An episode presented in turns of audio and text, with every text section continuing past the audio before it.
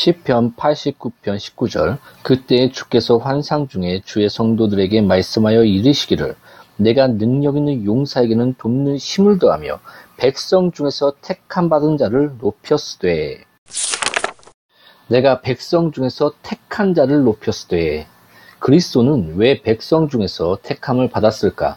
가슴속 깊은 데서 우러나오는 생각이 가장 좋은 생각이니 한번 잘 생각해 말해 보십시오. 혈연 관계라는 복된 관계를 통해서 우리 형제가 되도록 택함받은 것이 아닐까요? 그리스도와 그를 믿는 신자는 얼마나 가까운 사이인지 모릅니다. 그리스도를 믿는 신자는 이렇게 말할 수 있습니다. 나는 천국에 형을 갖고 있어. 나는 가난하지만 우리 형은 부자인데 왕이야. 그런데 왕인 그 형이 보좌에 앉아 있으면서 나의 부족함을 묵묵히 바라보고만 있을까? 아니, 절대 그렇지 않아. 그는 나를 사랑하거든. 그는 나의 형이야. 성도 여러분, 이 복된 생각을 다이아몬드 목걸이처럼 여러분의 기억 속에 늘 간직하고 다니십시오. 금반지처럼 여러분의 회상의 손가락에 늘 끼고 다니십시오. 그래서 반드시 들어주실 것으로 믿고 간청하는 강구들에 대해 인쳐주실 왕 자신의 임장으로 사용하십시오. 그는 역경을 위해 태어난 우리의 형이니 그렇게 대우하십시오. 그리스도는 또 우리의 필요를 아시고 우리를 불쌍히 여기시기 위해 백성 중 택함받은 분입니다. 모든 일에 우리와 한결같이 시험을 받은 자로되 죄는 없으시니라 히브리서 4장 15절에 말씀하고 있습니다. 주님은 우리가 당하는 모든 불행과 슬픔들을 보고 불쌍히 여기십니다. 우리가 당하는 유혹과 고통, 실망과 연약함, 피곤함과 궁핍함, 주님은 이 모든 것을 다 아십니다. 어떻게 그럴까요? 바로 주님도 이 땅에 계실 때 이 모든 것을 다 체휼하셨기 때문입니다. 성도 여러분, 이 사실을 기억하고 위로를 받으시기 바랍니다. 지금 여러분이 가는 길이 아무리 힘들고 고통스러운 길이라 해도 그 길에는 이미 여러분의 구세주가 밟고 지나간 발자국이 나 있습니다. 혹시 지금 사망의 음침한 골짜기에 계십니까? 물이 철철 넘치는 요단강 깊은 물 가운데 계십니까? 그러나 그곳에도 주님은 밟고 지나가신 발자국이 있을 것입니다. 우리가 어디로 가든 우리 주님께서는 이미 그곳을 다녀가셨습니다. 우리가 짊어져야 할 짐이 무엇이든 그것은 모두 임마누엘 되신 우리 주님께서 그 어깨로 이미 지셨던 짐입니다. 주님의 길은 내 길보다 훨씬 더 험난하고 어두웠지만 나의 주 그리스도께서는 그 고난을 모두 다 당하셨습니다. 그런데 나는 푸념이나 늘어놓고 있어서야 되겠습니까? 담대하십시오. 여러분이 가는 모든 길에는 왕 대신 우리 주님의 피 묻은 발자국이 이미 나 있습니다. 그 발자국으로 인해 영혼이 성별된 가시밭길입니다.